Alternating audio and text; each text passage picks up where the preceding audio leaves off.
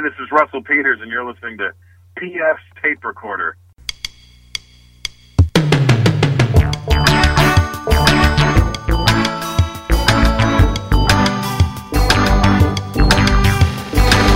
Hello there, I'm PF. This is my tape recorder. Coming up, it's Ms. Pat. And so I was just, you know, I was a kid raising kids, trying to figure it myself. Then I turned around, I had to drop out of high school. I had to drop out of school because I had two kids.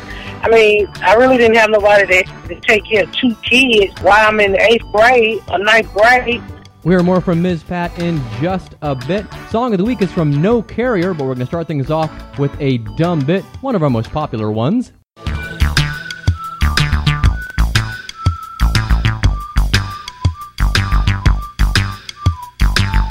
And now it's time for another installment of It's Facebook, not Factbook. Bit of a strange one this week, and well, actually, aren't they all strange, really, when you think about it? Uh, going through the Facebook feed, and I see this picture of a house with an American flag painted on the roof, and the bottom of the meme says, This guy's neighbors asked him to remove the American flag from his front yard because it offended them. So he showed them and painted a flag right on top of his roof. What do you think of that? And you know what I think? I think that probably didn't happen. So uh, it took me about twice as long to figure this one out as it usually does. Oh, about five minutes. And uh, there is a partial truth to this, and it's a little hard to follow, but see if you can uh, follow along with me here. Okay, so uh, this did actually happen, sort of. Uh, if you go over to Snopes, you find the story of a guy that painted his whole house an American flag, which is even better than just painting the roof, I think. Uh, and he painted one quarter of one wall with the uh, stars, and then the other three quarters with the stripes, and the rest of the house with the stripes, so it's a big American flag. He did this because his homeowners association, which he signed to be a part of, I would like to rec- I'd like to uh, note there. Uh, his homeowners association said he couldn't put up a flag or couldn't put up a flagpole, or there was some kind of controversy with the flag, and it, according to his homeowners association, he didn't follow the rules, and so he got irritated and he painted the whole house a flag. Okay. So it was no liberals not liking the flag. It was a homeowners association that he inked uh, himself and agreed to. That was the the controversy. Now the house in question here uh, is actually located in Maine, and it was this thing was posted by a guy called Unapologetic American, uh, and then it was reposted by a friend of mine from high school, the guy I used to work with over there at the drug mart, and. Uh, I, I w- was going to call him idiotic American, but uh, I went over and saw the original post, and someone finally corrected him. First of all, the, the guy that corrected him said, "Hey, this looks like it's photoshopped." He goes, "Oh no, it's in South Dakota. I've seen it." Well, there's another house in South Dakota that does have the roof uh, painted with an American flag, and but the story behind this, this is the crazy part. It it, it, it gets so much better here. Here, the the story behind it is so. Well, let me let liberal ABC News explain what's going on. Finally, from us, our person of the week. We mentioned earlier that almost 8 in 10 Americans say September 11th changed their personal outlook in a lasting way. Well, one man's transformation is on display for all the world to see. His response to 9 11 was to undertake a pilgrimage to all 50 states and to make a lasting impression. Uh, I'm a crazy New York City artist living in America, and I pretty much have more freedom than most people do in the entire world. I'm excited. This one's going to be nice. When New York City artist Scott LoBaido looks at a roof, what he sees is a canvas.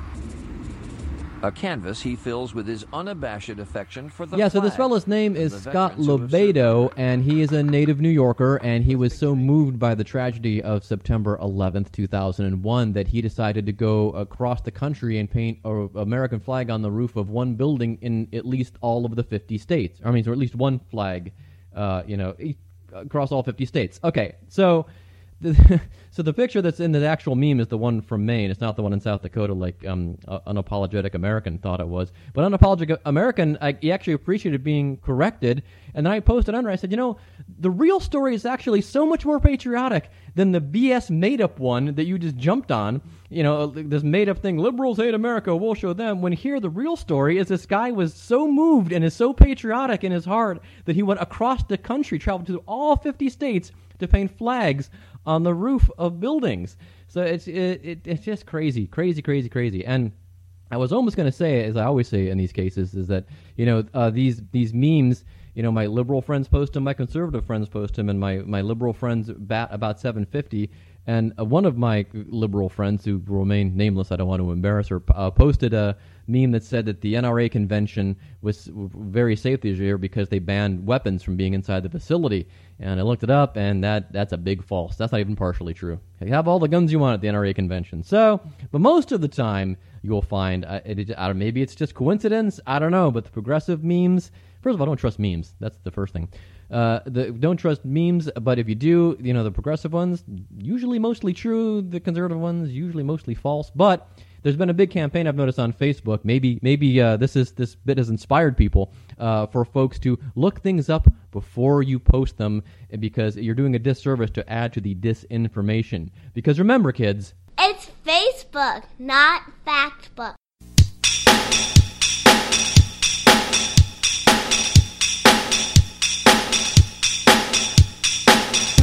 Ms. Pat is a stand up comedian originally from Atlanta, GA. She now lives in Indianapolis, Indiana, but tours all over the country, filling up theaters and comedy clubs and making appearances on TV and such. Here now is our interview with Ms. Pat.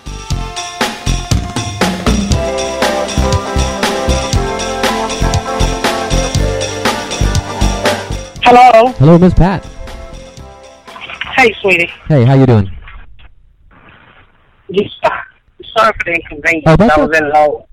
Oh, that's okay. That's okay. Um, we spoke years and years ago, I believe it was, probably for um, Cleveland Scene, I'm guessing, uh, when I was writing for them. So, uh, but it's been a long, long time. Uh, but uh, you're still um, you're still living in Indianapolis, correct?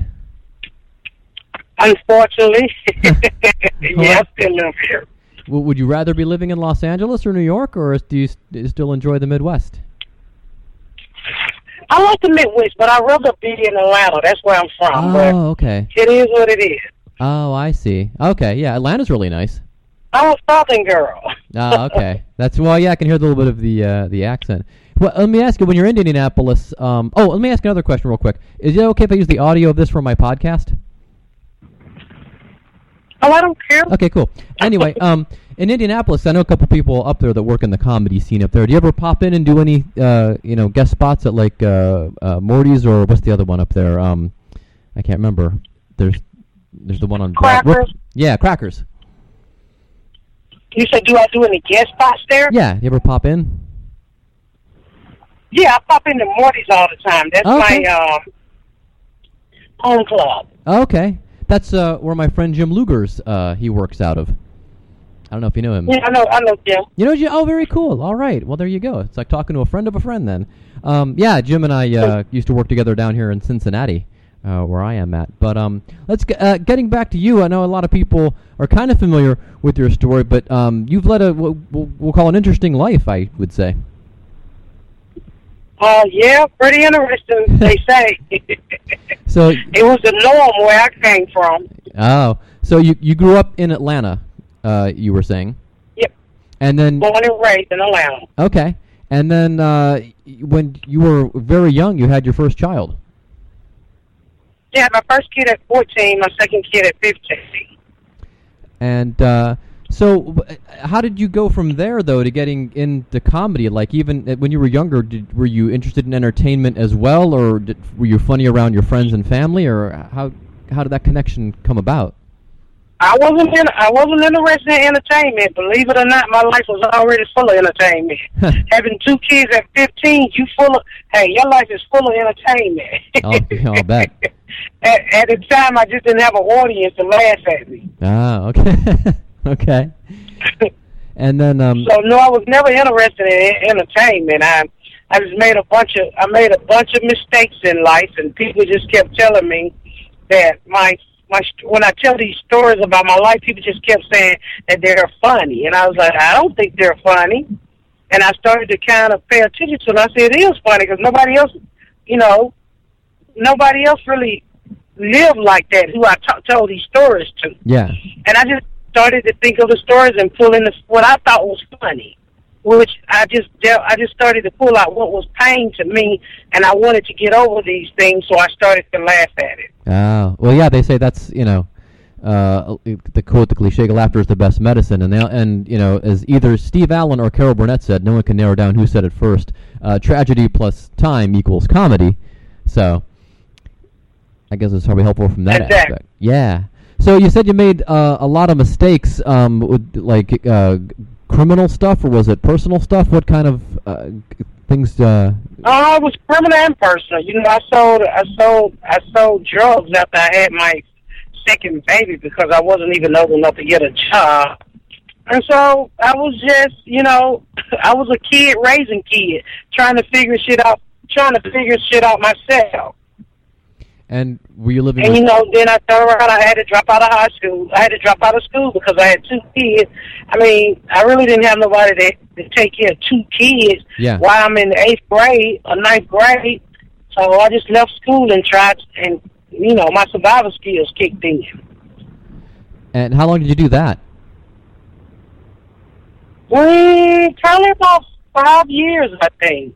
Wow. Four or five years, about four or five years. Okay. And so, but you, your life kind of got turned around uh, when you met someone.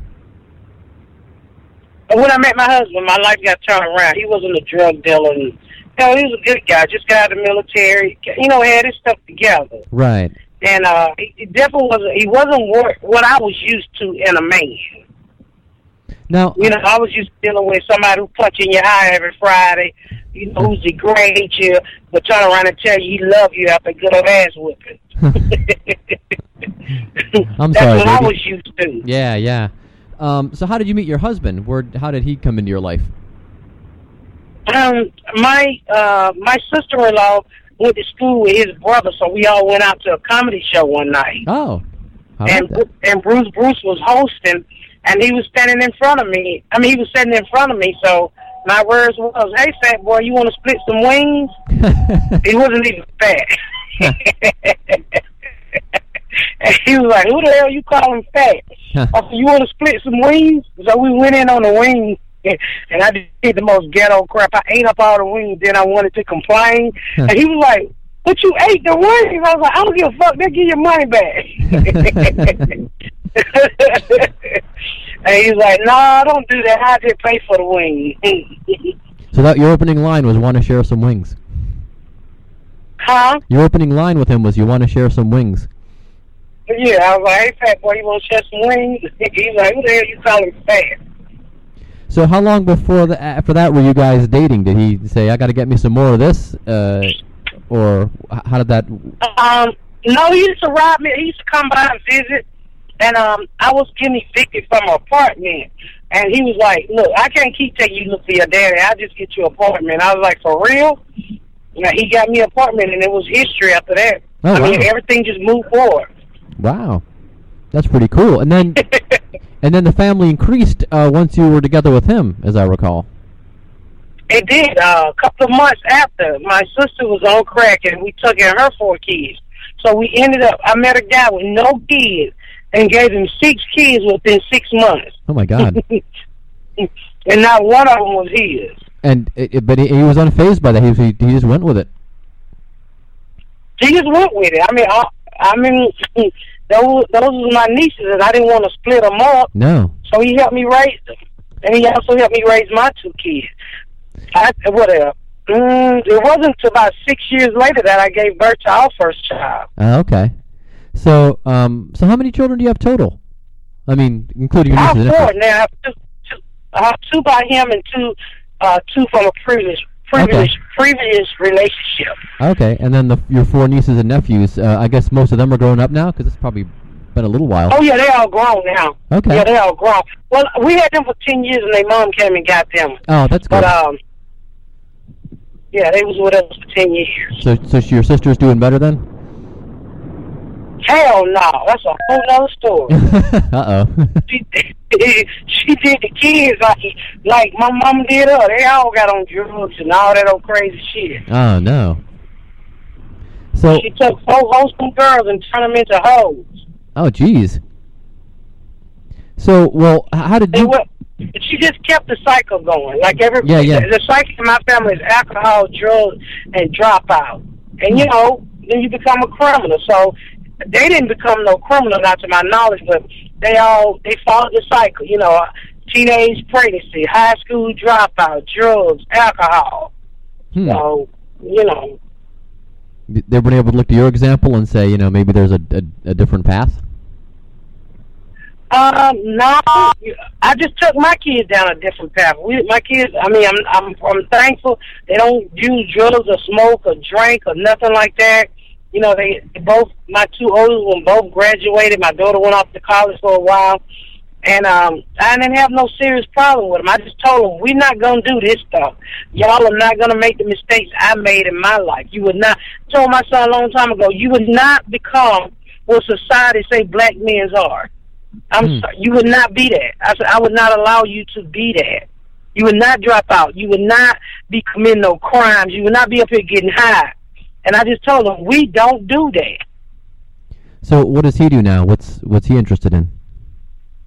My son works at um he works at some bakery here. Got Okay. a pretty good job. Yeah. I don't know what he do. He, he's some um he clean those big machines at some bakery here. Okay. So So he's, he got a baby now, and um, he's 28. He'll be 28 this year. So him and his girlfriend lives. Well, him and his fiance live together, and so that's what he's doing. okay. And now, when you finally decided to uh, get into comedy, it was still like you you still didn't actually see it. Someone people still had to tell you that. Um, and I think you said it was like a, a social worker or something that finally gave you the final nudge and said, you know, these are funny stories you're telling, and you had no idea you were being funny. As the legend. Yeah, I was a caseworker. I went to the welfare office and uh, to recertify for my benefits, and um, I got to tell her these stories. And it was a black lady, and usually when I tell these stories, people don't laugh. But this lady could not. I mean, her eyes were pouring tears like rain, and I'm sitting there like a dummy, like, "What the hell are you laughing at?" And she was like, "Girl, you should be a comedian. This stuff is hilarious." And I was like, "This shit ain't funny." and then I started to pay attention to it. I was like, "This shit is funny." So was I mean, this caseworker will block off an hour or two hours just to talk to me, and she be in there crying, laughing. Imagine somebody laughing at you and you got a straight face. Yeah.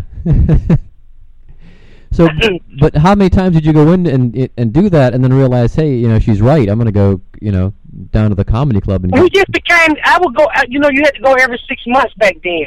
So I would just keep going, and she was my caseworker, and then she helped me, you know, get into other programs, and we became friends. Like we still talk to this day. I just talked to her this morning. She's my godmama. oh, cool. And um, yeah. So she just, we just, you know, she she realized she was like, why would DFAC give a a seventeen year old girl four kids? Because I think I was, I was no, I wasn't. I was eighteen when they gave me four kids, and I already had two. Oh my gosh.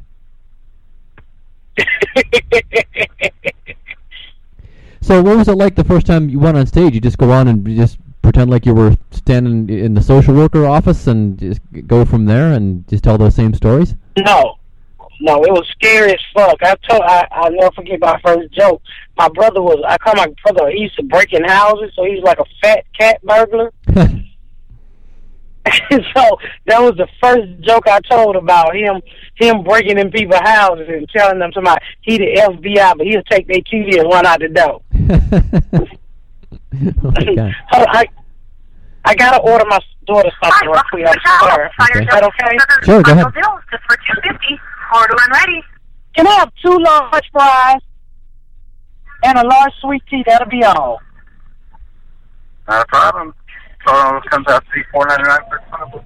Hello, I'm sorry. That's okay. She just woke up. Oh, okay. But um, she would just, I mean, she would just laugh at me, and then she encouraged me. She really did. She encouraged me to go and get on stage. And so, how long was it before you were able to, um, you know, get some traction and start uh, making money at it? Oh, it takes time to make money as a comedian, child. Um, I Oh, just yeah. kept going to open mics, and I never, I still got my my friend still got my first fifty dollars that I ever made, Oh, neat. and um, I just um, I just kept going. So I didn't really. I, I, let me say this: I really did not start making money to about probably four years ago, three, four years ago. Okay. That was probably about the last time. I found time. a manager in, in LA, and this guy is great. My man, you know my manager, John McDonough. He Yep. really helped. He's help, he's helping shape my shape my career. That's cool. Um, yeah. Who did you uh, start in Atlanta with? Because I know um, it's probably after like Costaki and Reno Collier and those guys, or but um, like Andy Sanford or people like that. Who who are other people that were kind of like in your class, as they say? I, well, I was more I was more on the urban scene. okay. So, um, I, uh, I guess, you know, I came around. The only person that's really famous now out of the thing, I was I was after Chris Tucker, so Lil Duval. I mean, he was kind of a new comic when I, you know who that is? Yeah, yeah. I think I've talked to him before. Yeah, Okay. yeah. And so, I mean, ain't nobody really been famous in the last, you know, in the last, in the last few years. But uh, you know, he's the only one that's got some TV recognition. I see. And then how did you wind And up? uh, JB Smoove used to come through there a lot too, but he wasn't from Atlanta. Oh, that's right. Yeah, yeah. Uh, last comic standing uh, MC. Um, yeah. So how did you end up in Indianapolis? My husband worked at General Motors. We both worked at General Motors. He kept the job. I left. Oh, He was he, he had been he had been at General Motors for about ten years when we moved here because they closed in Atlanta. Ah, okay. I see. Now it all now it all comes together. Um, so have you guys talked about moving out to California, maybe with uh, it, things in your career moving in the right direction, or does he want to stay in Indianapolis? My husband is not a he's not a red carpet person. He's not a you know, he just want to work and live his life as a normal person. Hmm. So if I would have to move, if something would come up, I would move. But my family would stay here. Oh, okay. Okay. Well, the nice thing now, though, of course, is you can. Uh, a lot of comedians uh, have left the coast, and realized you you can work and have a, a decent career and still be get TV gigs and stuff, living you know in Indianapolis or Cincinnati or Chicago or uh, St. Louis, or you know a lot of guys are, are heading to. So. Wait, I've been here what ten years now. I've been in, I've been here ten yeah ten years. So um, I've gotten more out of here than I did. I mean, if I was lived in LA, I just think it's your craft is what draws people to you. Not Yeah.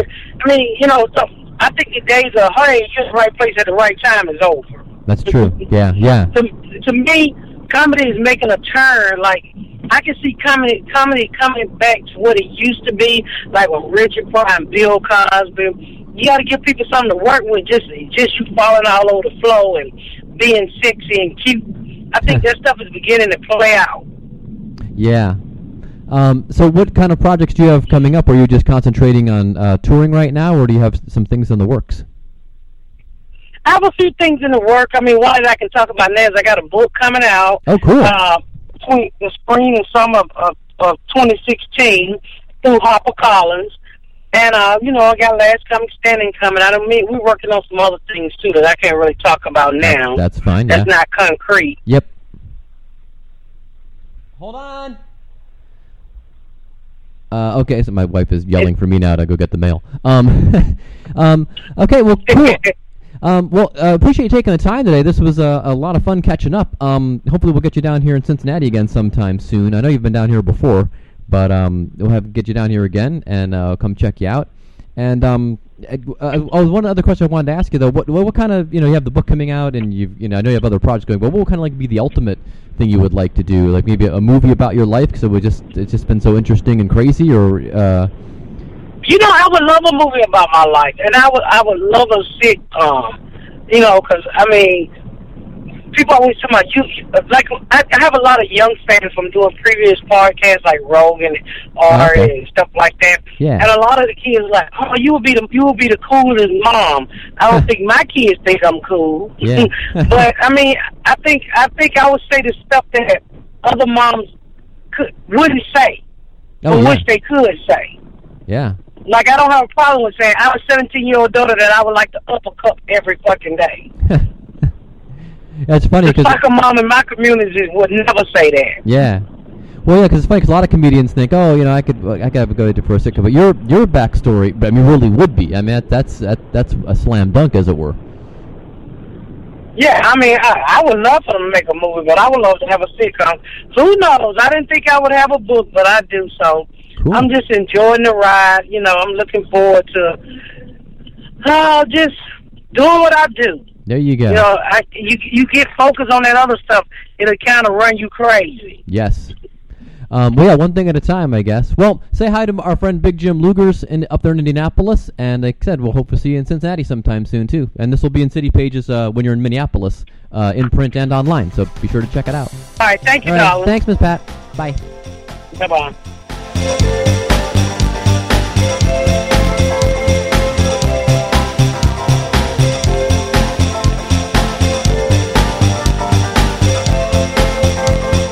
Thanks again to Ms. Pat for being on the show. You can catch Ms. Pat at the All Jane Comedy Festival in Portland, Oregon, October 15th through the 18th, at the Strand Theater in Shelbyville, Indiana, Saturday, November 7th. Then it looks like she's off until January, uh, and then back there at Comedy on State in Madison, Wisconsin, January 7th through 9th. She may fill in some dates between then.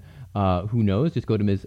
MsPatComedy.com for all your Ms. Pat comedy needs. All right. So, um, we're going to skip the uh, usual credits here because uh, I've it's been a very difficult week here. My iPhone died; it just up and died, and so I had to go buy a new one. I'm trying to restore it right now. In fact, I'm recording on the portable computer, Lizzie's old tablet, and uh, I'm trying to restore my iPod on the uh, on the desktop computer. It's a big mess, I can assure you. But um, we're gonna get to the song of the week here. Song of the week is from No Carrier. I reviewed this EP for Pop Culture Beast. Go check it out over there. It is a duo. Uh, they are Chris Wersig and Cynthia Welschberger, and I believe they're originally from Germany. Now he lives in the Bay Area. She is back in Germany but they're still making music. The, the EP has a couple of covers on it. It has four covers actually, and then this uh, Celtic song called "She Moved Through the Fair," which is going to be our, our song of the week. The covers are okay.